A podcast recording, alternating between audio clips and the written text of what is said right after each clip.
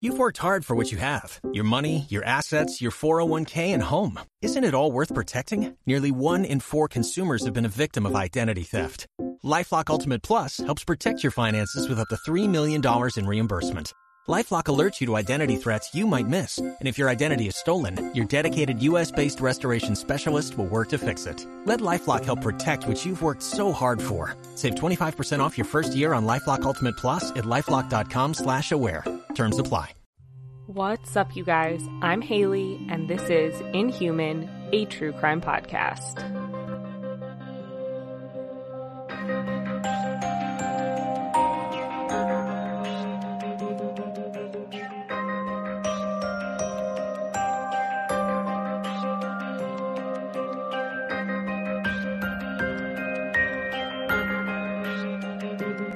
All right, you guys, welcome back to another solo episode while Andrea is on maternity leave. A lot of you guys have been asking how Andrea and her babies are doing, so I just wanted to give you a little mini update. She is doing great. If you didn't know, she had twin baby girls almost a month ago now, and actually, by the time you're listening to this, I think it will have been a month. So happy one month birthday to Freya and Violet. They are so adorable, and Andrea is doing great. She is just very sleep deprived, as can be expected. But if you want updates on her and the babies, go follow her on Instagram. She is Andrea Shenanigans. It is linked um, on our Instagram, so you guys can go follow her and get the most adorable pictures of her babes that she shares on her stories. So just wanted to give you guys that small little update before we get into today's episode. Today, we are going to be talking about a case that was actually suggested by one of our amazing listeners. So, if you're new here or if you didn't know, you can suggest cases to us through our website, inhumanpodcast.com. And if you want your name to be connected to the suggestion, be sure to write your name. So this one was suggested by Melissa. So thank you, Melissa, for suggesting this case. I had never heard of it and I'm excited to get into it. Today, we are talking about the murder of Sarah Stern. At 2:46 a.m. on December 3rd, 2016, an Uber driver noticed an Oldsmobile stopped on a bridge in Belmar, New Jersey. The keys were still inside the car, but there was no sign of a driver. It didn't appear that the car had been in an accident and basically looked as if it had been completely abandoned. He called 911 to report this because he found it very odd. This was a small town and area, so once word got around about this abandoned car, it was quickly identified to be a car belonging to 19 year old Sarah Stern. Sarah's father, who was out of state in Florida at the time, got a phone call at 3 o'clock in the morning about his daughter's car being found abandoned, and he immediately began driving back to New Jersey. So, as I said, this car did not appear to be in an accident, but they could not find Sarah anywhere around the car. The Sterns were well known in the area, and it shocked a lot of people when she just disappeared. No one knew where Sarah was or why she wasn't picking up her phone. It was very odd for her because she was very attached to her phone, as typical teenagers were in 2016 and even more so today. As I mentioned, her dad was out of town and her mother had passed away in 2013, so nobody was aware of where she was. Police went to Sarah's home to see if she was there, and no one was in sight. The only living being in the house was her dog, who was in his crate and appeared to be unharmed. Police began speaking with neighbors and learned that earlier in the day before she disappeared, Sarah had brought a bin of her mother's stuff over to her neighbor's house. As they spoke to more people, they kind of realized that she had been distributing personal belongings recently, though, packing up all of her belongings or a lot of her belongings in these crates and kind of distributing them. Sarah's neighbor, Robin Draper, did tell police that she believed Sarah had been depressed lately. A massive search for Sarah began, and investigators initially believed that this was a suicide. Police went to the home of Liam McAtasney, who was Sarah's best friend. Sarah and Liam had been close friends since the seventh grade, and everyone knew that they were extremely close. They were best friends. And Liam told investigators that he was with Sarah the day before earlier that afternoon and last saw her before he went to work at 4:30. Here's some audio from the interaction that police had with Liam that night that was caught on body cam footage. Liam, you Liam? You got a second? Can I come in and talk to you real quick? Yeah, no problem, officer. Is uh, Sarah here by chance? No, When was the last time you talked to her? I was with her today. Turn some light on if you don't mind. I mean, we went to get food today. And you went to work all the time. Uh, 4.30. Okay, so you haven't talked to her since 4:30. You have a cell phone you can reach out to it to her on? I actually haven't been able to find my cell phone. Any idea where I've it's been at? calling it all day. Liam then told the officer that Sarah had kind of been wanting to get away. He said that her relationship with her father had been volatile the last few months, and, you know, her father had been in a new relationship, and Liam kind of explained that Sarah had been very depressed lately. He also said that she had told him she was going to escape to Canada. What was her mindset last time you talked to her? I just know she's been trying to get away. And telling me she's going to Canada. Trying to get away, okay. Canada, she's been real depressed lately. Her dad is crazy. Okay, and then she's dealing with the loss of her mother. Official air and water searches, as well as several huge volunteer searches, were done for Sarah, but no sign of her was found anywhere. Police were trying to rule out suspects as they could, talking to her dad, Liam, and other friends. In one conversation police had with Liam, they were asking him about Sarah's mindset when he was with her the day before. And that's when Liam told them that she had been suicidal in the past. Here's the audio from the body cam footage. Has she been different than normal lately? Well- and for how long?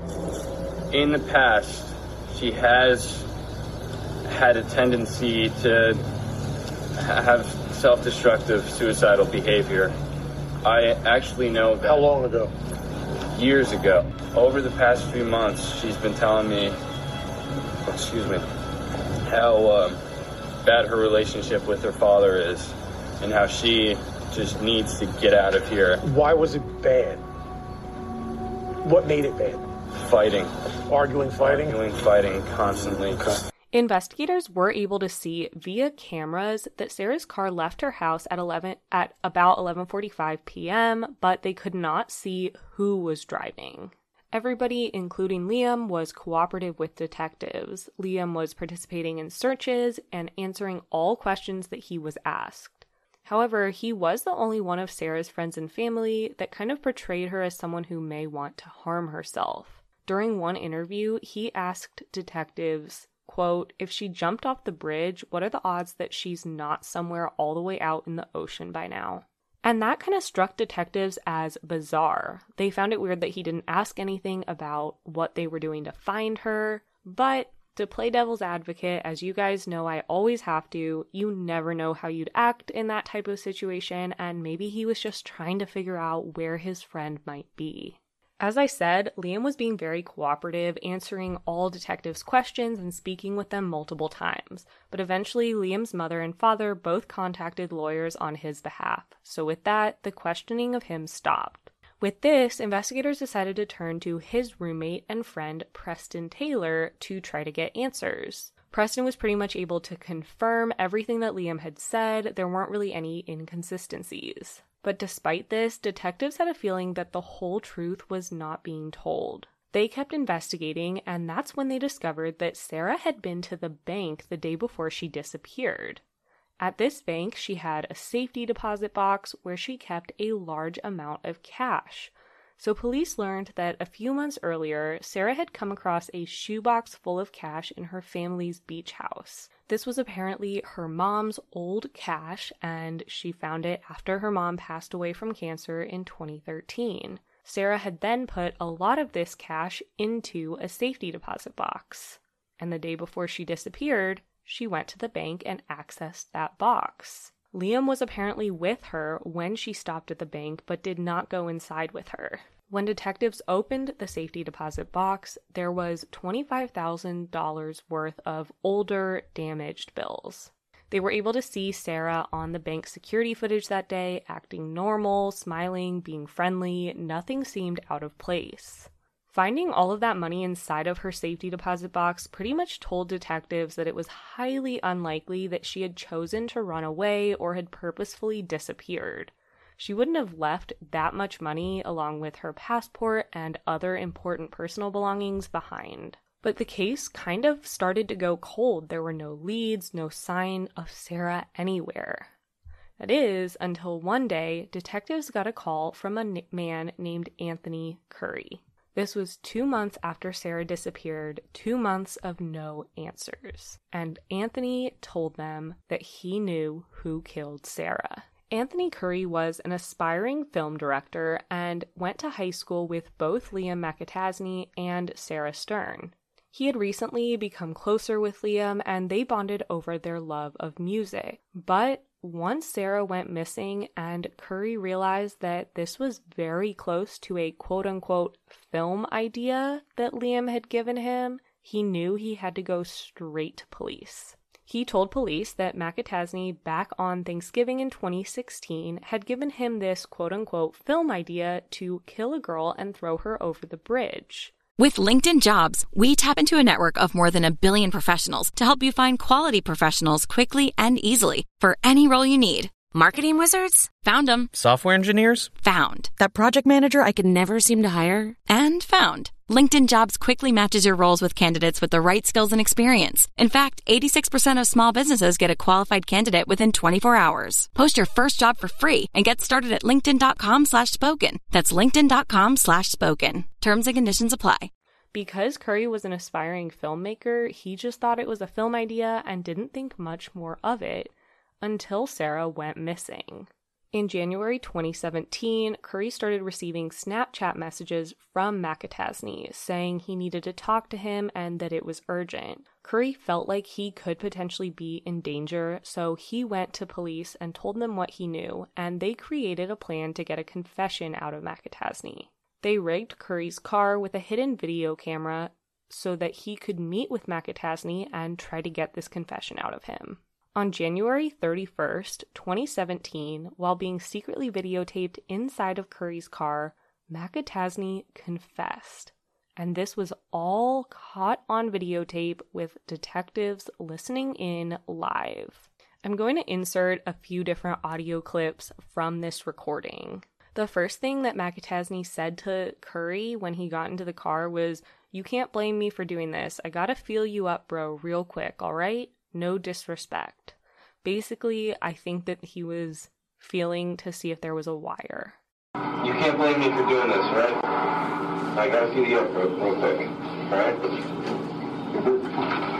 No disrespect. I'll show you. No disrespect, okay? No. But after that, McAtasney spilled everything. He claimed that he had planned the crime for half a year and his motive was to steal from her. McAtasney claimed, though, that he didn't get as much money as he thought he would. He said, quote, The worst part of it is I thought I was walking out with $50,000 to $100,000 in my pocket, but instead he was just able to steal around $10,000. He claimed that he didn't even get a quarter of the money and couldn't even put it in the bank because it was in such bad old shape that he didn't want to seem suspicious. Here's some more audio from that confession. The worst part of it is I thought I was walking out 50 grand, 100 grand in my pocket. She had one safe and she took money out and she only had 10 grand. And this money, I don't know if it was burnt or something. Old money, terrible quality. I don't even know if I can put any of it in the bank. Right, because it'll probably, probably look sketchy, right? looks sketchy and it'll look like it's Sarah's money, especially if it's a federal investigation. Right. If they're looking for the guy who has the old money. Right, because it's probably like the, the old dollar bills. It's not like the new, because the hundred dollar bills have changed now. Exactly. No, I I haven't even tried to do anything with it because it's in such bad shape. Yeah, Like I need to play low and then maybe like take some up and see if I can put it in the bank. So where do you have it hidden? Yeah. Where'd you hide it? First it was in my house for a long time, but then I stopped trusting Preston. Yeah, what's the deal with Preston? Was he... No, he's cool. He was Did he end up like helping you or not? Oh yeah. Sarah's whole deal was my thing. But I had planned Sarah's situation for me to be interrogated by cops. Like that was whole part of my plan to make me look not guilty. Like What, did you end up throwing off? you didn't hear that? it? Was all over the news. But I didn't know if you like you went through. Yeah. And the worst part is we threw her off the bridge and the body never showed up. It's, it's probably frozen. It's probably all the way out in the ocean. Yeah. And, dude. Alright, so I'm hanging out with her. She has, we, we went to the bank, she took some money out, not all of her money. We're counting it out, and then she goes to walk out the front door. I choke her out, drag her. My biggest problem was the dog, and her dog laid there and watched as I killed her. Didn't do anything. Jeez. Nobody was there? Grandmother? No, nobody was there. Even her dad wasn't there. He was in Florida. Yeah, you said that he was Yeah. So I have to leave. I f***ing dropped my phone at Sarah's house. My phone was at Sarah's house. Like, Wait, you left your phone? yeah, I lost it I couldn't find it. I had to go to work.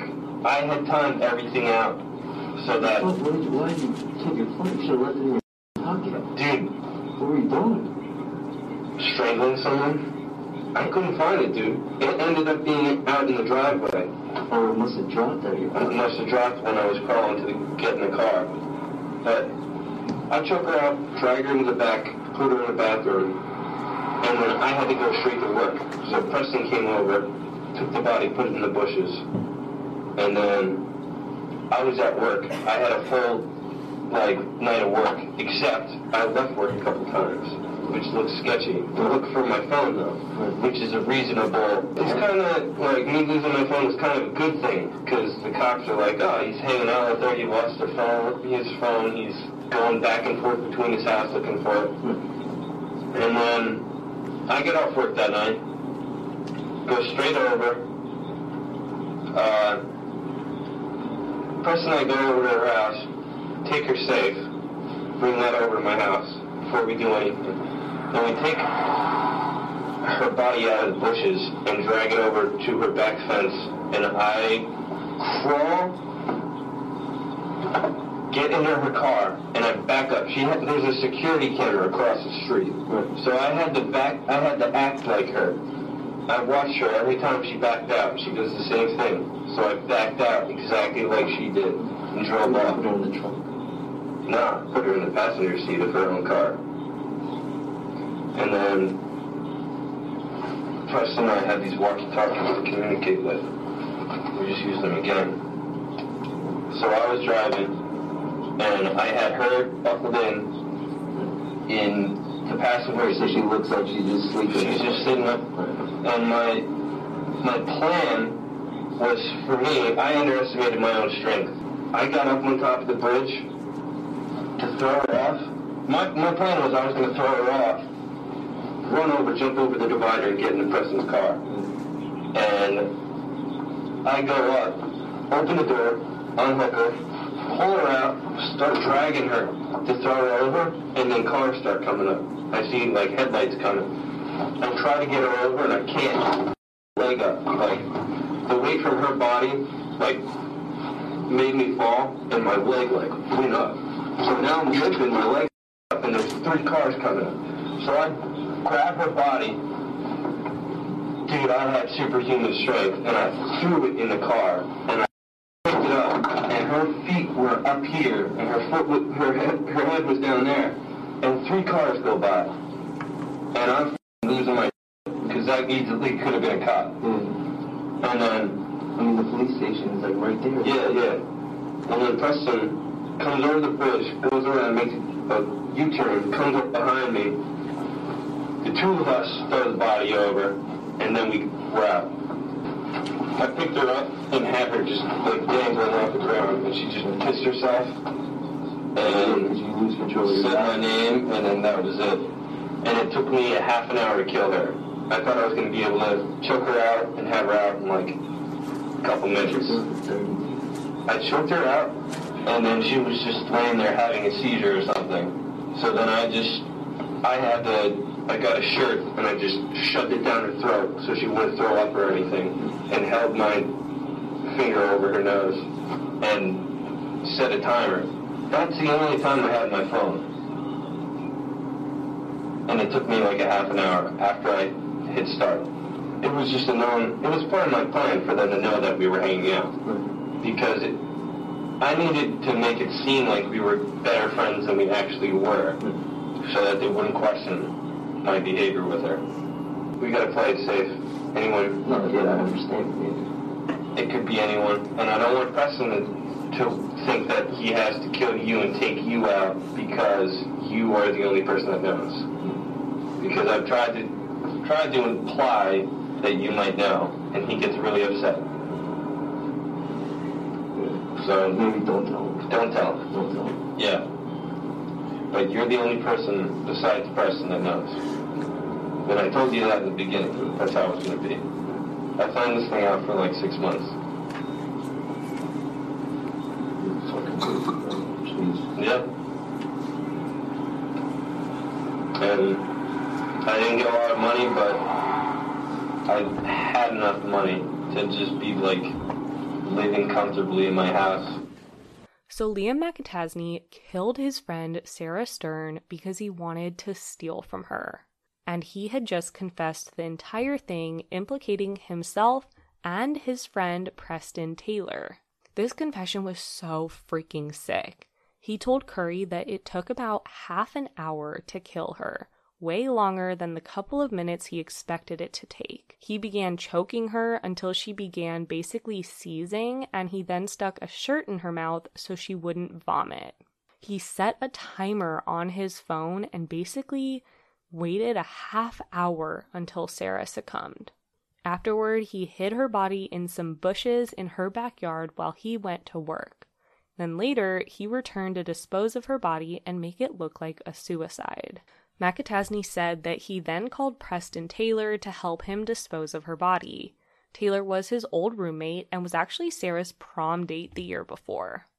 Taylor showed up to Sarah's house to help his friend rob the safe where the money was. The two then placed Sarah in the passenger seat of her own car with the seatbelt on to make it look like she was just asleep.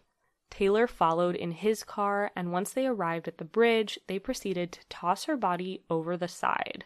McAtasney said that he had a harder time doing so than he expected, and that three separate cars actually passed by while it was happening, and he kept thinking he was going to get caught, but no one stopped.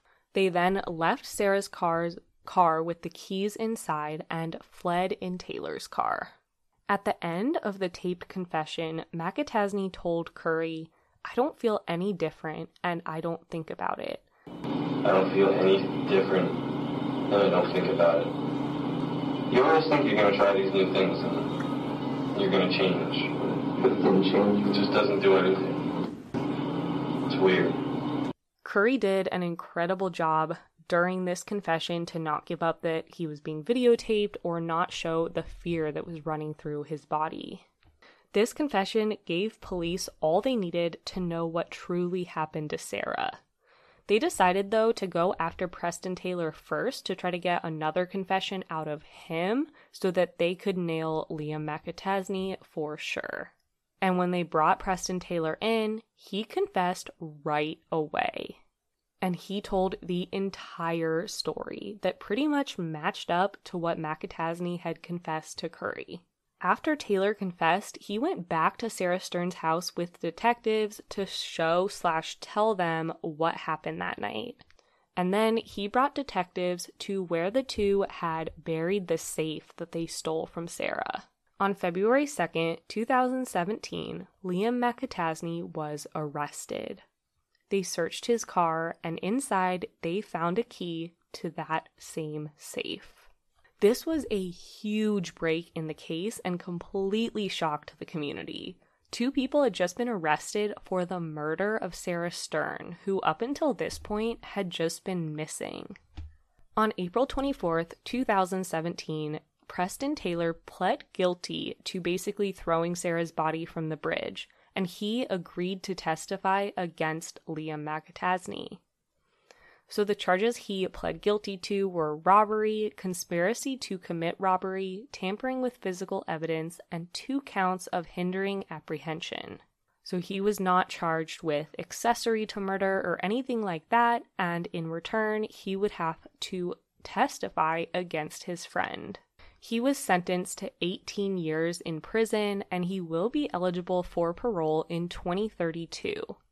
Actually, in September 2019, his legal team tried to get his sentence reduced, but a judge rejected the bid. Just hours after Preston Taylor's plea deal went through, a grand jury indicted Liam McAtasney on seven counts first degree murder, first degree felony murder, first degree robbery, second degree desecration of human remains, second degree conspiracy, and second degree hindering apprehension. The grand jury also found an aggravating factor in this case, so that basically increased the penalty for murder from 30 years to life to life in prison without parole. Now, McAtasney did not confess to police and entered a not guilty plea. His defense tried to say that in the confession that he was taped saying in Curry's car, he was just telling a story, acting out a new movie. He has maintained his innocence to this day, and his lawyer and his mom still believe that he is innocent. Taylor testified against McAtasney as part of his plea deal, as did Anthony Curry, who he had confessed to. At the trial, Michael Stern, Sarah's father, also shared a moving impact statement. In it, he said, quote, I was devastated and numb from shock the day I learned from detectives Sarah was murdered.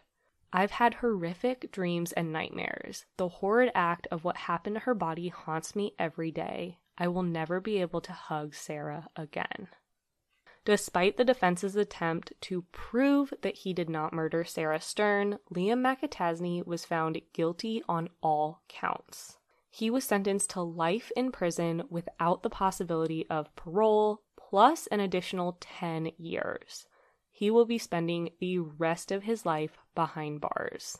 This shocked the community because, as I said, Sarah and Liam were so close. They were best friends, and nobody would have expected this. In addition, Liam was being very cooperative with detectives after Sarah went missing, even assisting in a ton of the searches, and nobody suspected him in the least. And the motive behind this, killing your best friend to get some money, it just shocked everybody and shocked me when I first read about this case. Sarah Stern's friends remember her fondly. She was very creative and was a talented artist. Her dad actually shared some of her artwork artwork on an ABC 2020 episode that covered the case, and she truly was so talented. One of Sarah's friends remembers that her favorite quote to describe herself was a reckless optimist. She was always someone who looked on the bright side of things and forged forward no matter what. People loved Sarah, and she had a lot of people who cared about her, including her father. There is a memorial on that bridge that her father visits frequently, and she lives on through him. And that is the case of the murder of Sarah Stern. I know that it was a little bit of a shorter one because there's not a ton of details beyond what I just shared, but I still wanted to share this story because her story, her name deserves to be out there. It is just so horrific, and the detectives did a really good job continuing to investigate and staying on top of it and planning that proper sting investigation or sting operation, I guess, to get McAtasney to confess. But that is all I have for you guys today. Don't forget to go look at the beautiful photos of Sarah and some of her artwork that I'll be posting on our Instagram, which is inhuman underscore podcast, and our Facebook, Inhuman Podcast. But with that, we will see you guys on Thursday, and until then, keep it human. Bye.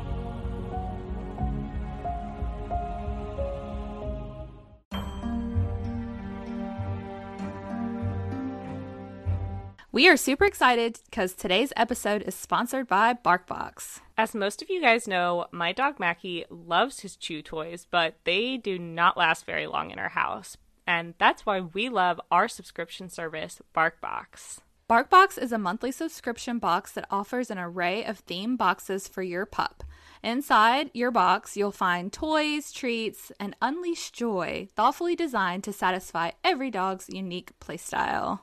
BarkBox has several boxes to choose from, depending on your dog's needs, such as the Super Chewer box, which was designed to challenge and engage your pup for longer lasting play. And that's what we need for Mackie.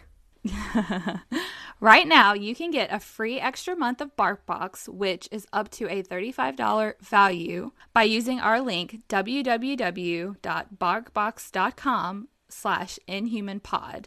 So treat your dog to what they love with BarkBox www.barkbox.com slash inhumanpod for a extra free month of BarkBox.